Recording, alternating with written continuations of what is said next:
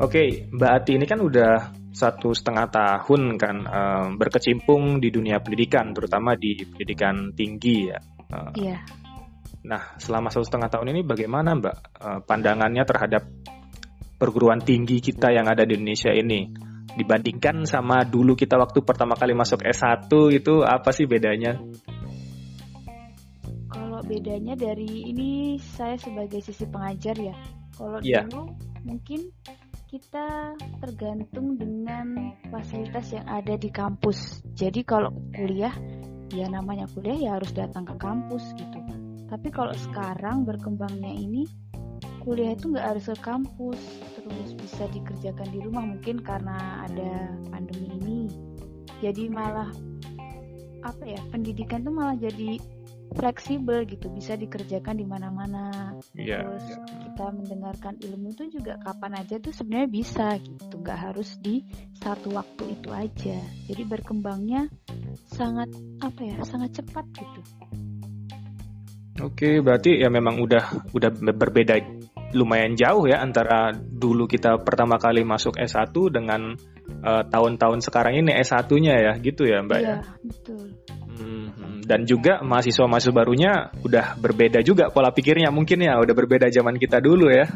Iya, betul Karena sekali. kecanggihan teknologi mungkin ya. Betul. Nah, um, menurut Mbak Atik sendiri, bagaimana uh, potensi SDM yang ada di Indonesia nih kan mahasiswa kuliah kemudian lulus nah itu potensi-potensi mereka itu kira-kira apakah sudah memenuhi kriteria untuk uh, memasuki dunia kerja nah itu gimana pandangannya dari Mbak Ati?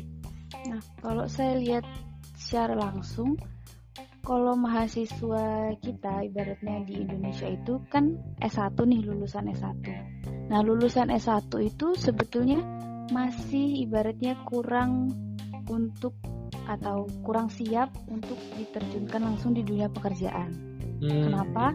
Karena kalau di dalam kuliah itu sendiri, karena dari tahun ke tahun itu pengajarannya sama, metodenya sama, terus tidak diajarkan untuk yang soft skill, yang gimana sih kalau kita bekerja atau realita di kehidupan? Kalau kita kerja di dunia nyata itu gimana sih gitu? Karena selama di kuliah kan kita diajarnya teori bukan untuk ke praktek yang akan datang. Nah, itu jadi kayak menurut saya masih kurang siap. Tapi mm-hmm. dengan adanya kayak sekarang teknologi yang apa-apa ilmu itu bisa didapat dari teknologi atau mungkin banyak seminar-seminar gratis nih dari YouTube atau mungkin webinar gratis. Nah, itu yeah. kan bisa menambah kompetensi si mahasiswa. Jadi malah membuat mahasiswa itu jadi lebih siap untuk di dunia kerja. Hmm, ya ya ya. Uh, mungkin nggak sih kalau misalnya dari perguruan tinggi yang menambah apa ya menambah metodenya yang sebelumnya hanya memberikan konsep dan teori kemudian memberikan tambahan lagi nih suplemen buat praktek dan meningkatkan soft skill. Itu mungkin nggak sih atau atau si mahasiswa memang harus cari di luar nih biar lebih dapat gregetnya di lapangan gitu kalau menurut saya itu mungkin karena setiap perusahaan bukan setiap perusahaan ya setiap institusi atau perguruan tinggi itu kan inginnya mencetak mahasiswa yang siap bekerja otomatis dia harus juga mengikuti perkembangan zaman mungkin kalau dulu hanya sebatas PPT pemberian materi sekarang itu juga diberikan kayak pelatihan atau praktek hmm. secara langsung yeah, jadi yeah. sudah belajar menyiapkan mahasiswa jadi lebih prepare terhadap kehidupan kerjanya Iya, iya. Oke, menarik sekali tentang perguruan tinggi dan pendidikan tinggi ini. Um, Mbak Ati kan sebagai lulusan entrepreneur ya. Iya.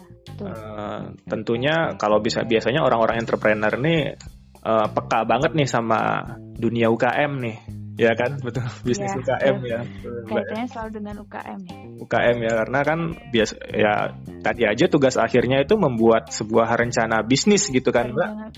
Iya betul. Rencana bisnis yang itu juga nanti uh, jadi sebuah UKM kan bisa ya jadi sebuah usaha kecil gitu kan? Iya. nah uh, selain UKM juga kita di Indonesia ini gencar sekali yang namanya hmm, membuat perusahaan startup ya kan oh, iya, betul. yang basisnya teknologi gitu Nah, kemudian kalau kita lihat ada UKM dan juga ada startup kan.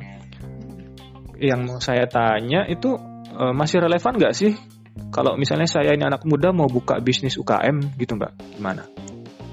Kalau mas masih relevan atau enggaknya masih sangat relevan gitu karena mm-hmm. di Indonesia sendiri sebenarnya penduduknya tuh banyak tapi untuk peluang bisnis atau orang yang membuka bisnis sendiri itu masih relatif sangat rendah gitu. Jadi yeah. kalau ditanya masih relevan nggak sih? Sangat relevan gitu. Jadi kalau sekarang itu lebih goalsnya anak-anak muda itu pengen bikin usaha sendiri deh daripada kerja di tempat lain gitu karena selain dia bisa punya masukan sendiri dia bisa bekerja sendiri tapi juga bisa memperkerjakan orang lain jadi hmm, yeah. kalau ditanya masih relevan nggak masih sangat relevan gitu oke okay.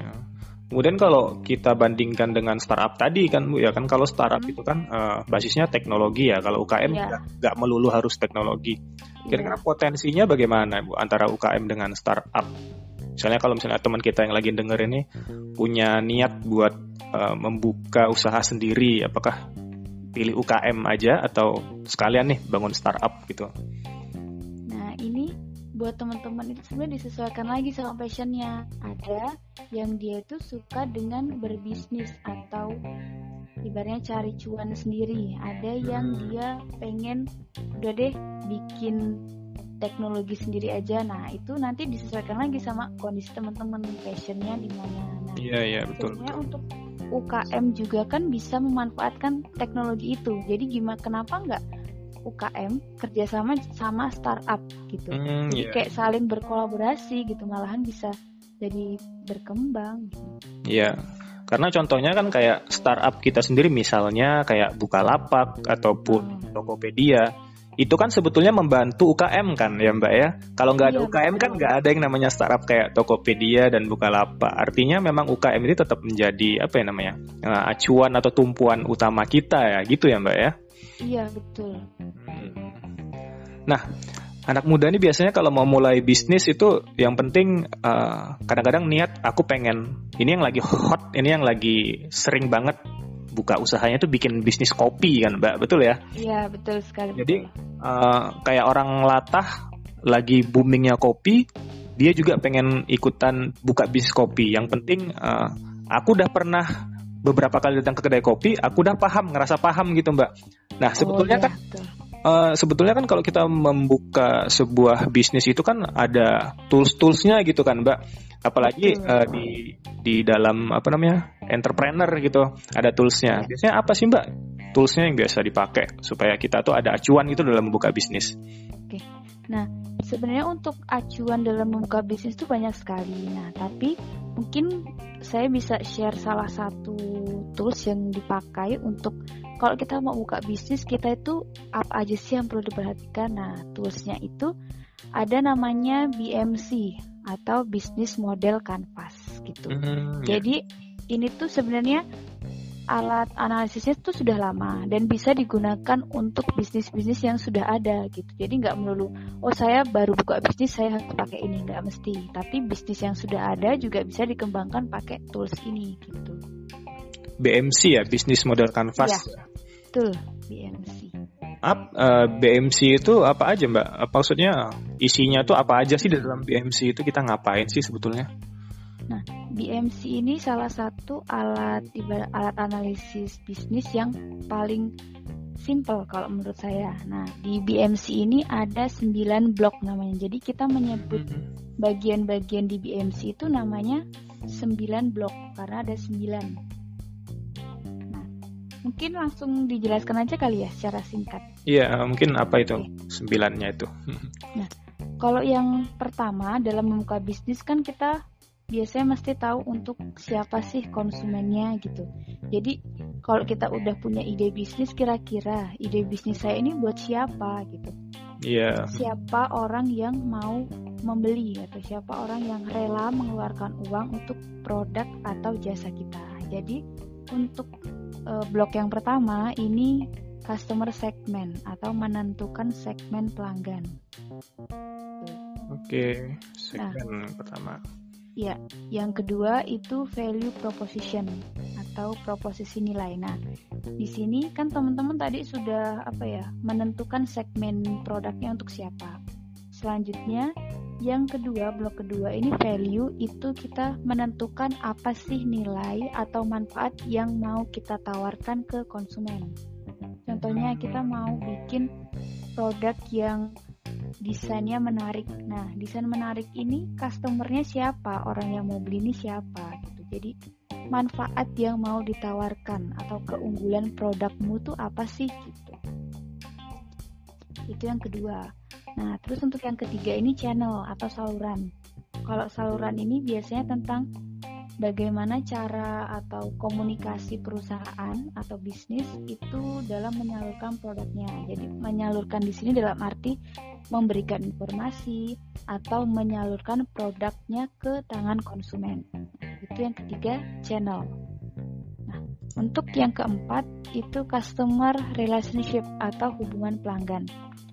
Nah, di channel ketiga kan tadi kita udah menentukan nih gimana cara untuk bertemu dengan si calon konsumen. Nah, di sini untuk yang keempat, customer relationship, itu kita kayak mengelolanya. Tadi karena kita udah ketemu, terus kita kelola. Gimana ya cara mengelola konsumen? Bisa dengan komunitas atau mungkin bantuan personal dan lain-lain. Terus yang selanjutnya nih, blok yang kelima itu revenue stream revenue stream ini kaitannya sama pendapatan. Jadi kalau kita tadi udah jual produk ke konsumen siapa, nah hasilnya ini ke pendapatan ini gitu. Jadi pendapatanmu tuh dari mana sih? Terus yang keenam itu key resources atau sumber daya utama. Nah, dalam membuat produk atau jasa kan diperlukan sumber daya nih. Siapa aja yang bisa membantu bisnismu? Lalu yang keenam, key activities atau aktivitas kunci. Nah, di sini nih dalam membuat produk kira-kira aktivitasmu tuh apa aja sih yang diperlukan? Mungkin bisa produksi, terus distribusi atau pemasaran. Yang kedelapan, ini key partnership atau kemitraan. Nah, dalam membuat suatu produk atau jasa, kira-kira kamu perlu bantuan pihak siapa? mungkin kita kerjasama sama supplier atau sama kurir gitu kan untuk hmm. uh, transportasi. Nah, yang terakhir nih cost structure atau biaya yang kita keluarkan dalam memproduksi barang atau jasa tadi. Wah, berarti uh, sembilan apa ya namanya sembilan aspek ini memang benar-benar penting banget ini kalau saya dengar ya. Uh, kayak iya. pertama misalnya kayak kasusnya tadi pengen buka kedai kopi, berarti pertama harus kita harus tahu konsumennya siapa, kemudian kita nilainya yang mau kita kasih apa, kemudian iya. channelnya apa, kita mau salurannya lewat mana gitu kan, customernya bagaimana kita mengelola. Ini berarti aspek-aspek yang benar-benar sudah harus kita apa ya, harus kita perhatikan sebelum kita memulai sebuah usaha gitu, benar mbak ya? Iya betul. Jadi kita harus memperhatikan ke sembilan aspek ini. Minimal kita harus tahu bagian-bagian dari bisnis kita tuh isinya tuh apa aja sih. Hmm, ya ya ya. Uh, kalau dari sembilan aspek ini kira-kira uh, mulainya dari mana dulu sih mbak? Apa yang kita harus pikirkan uh, yang mana dulu? Apa kadang-kadang kan kita mau mulai bisnis, pokoknya aku pendapatannya mau sekian dalam sebulan, itu boleh nggak? Atau harus ada ketentuan tertentu? Kita mulai dari mana?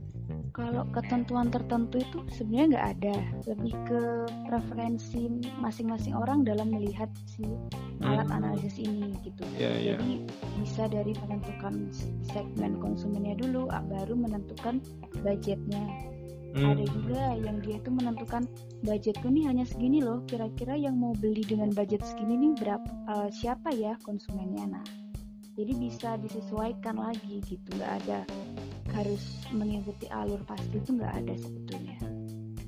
Oke, wah menarik sekali nih bu. Kalau kita lanjutkan yeah. uh, pembahasannya ini uh, nggak bakalan selesai dalam waktu satu jam mungkin ya karena satu-satu iya. kalau kita ulik ini pasti lebih banyak lagi nih pembahasannya kayak kita harus tahu mengenai konsumen itu caranya mengetahui konsumen kan kita harus tahu bagaimana kan mbak ya kemudian iya, menentukan value itu kan juga pembahasannya bakal lebih dalam lagi cara menentukan value itu bagaimana dan bagaimana cara menyampaikannya gitu kan. Wah menarik menarik menarik. Uh, tapi kayaknya uh, untuk episode yang pertama ini kita cukupkan dulu sampai sini ya Mbak ya karena iya. uh, waktunya sudah cukup lama. Uh, kita bisa ketemu di episode berikutnya membahas topik-topik yang lebih menarik lagi. Uh, terima kasih Mbak Ati Lucia atas sharing-sharingnya di episode yang pertama ini. Semoga teman-teman uh, mampu mengambil sesuatu yang baik uh, dan juga meninggalkan yang kira-kira kurang baik ya, gitu ya Mbak ya. Iya. Oke, okay, terima kasih uh, Ibu Ati. Uh, bye bye, sampai ketemu lagi uh, di episode berikutnya. Iya, terima kasih. Oke teman-teman, seru sekali ngobrol kita hari ini. Kita lanjutkan lagi ngobrol-ngobrol serunya di episode yang lain dengan tema yang berbeda tentunya. Saya Manda Rahmat, undur diri, sampai jumpa.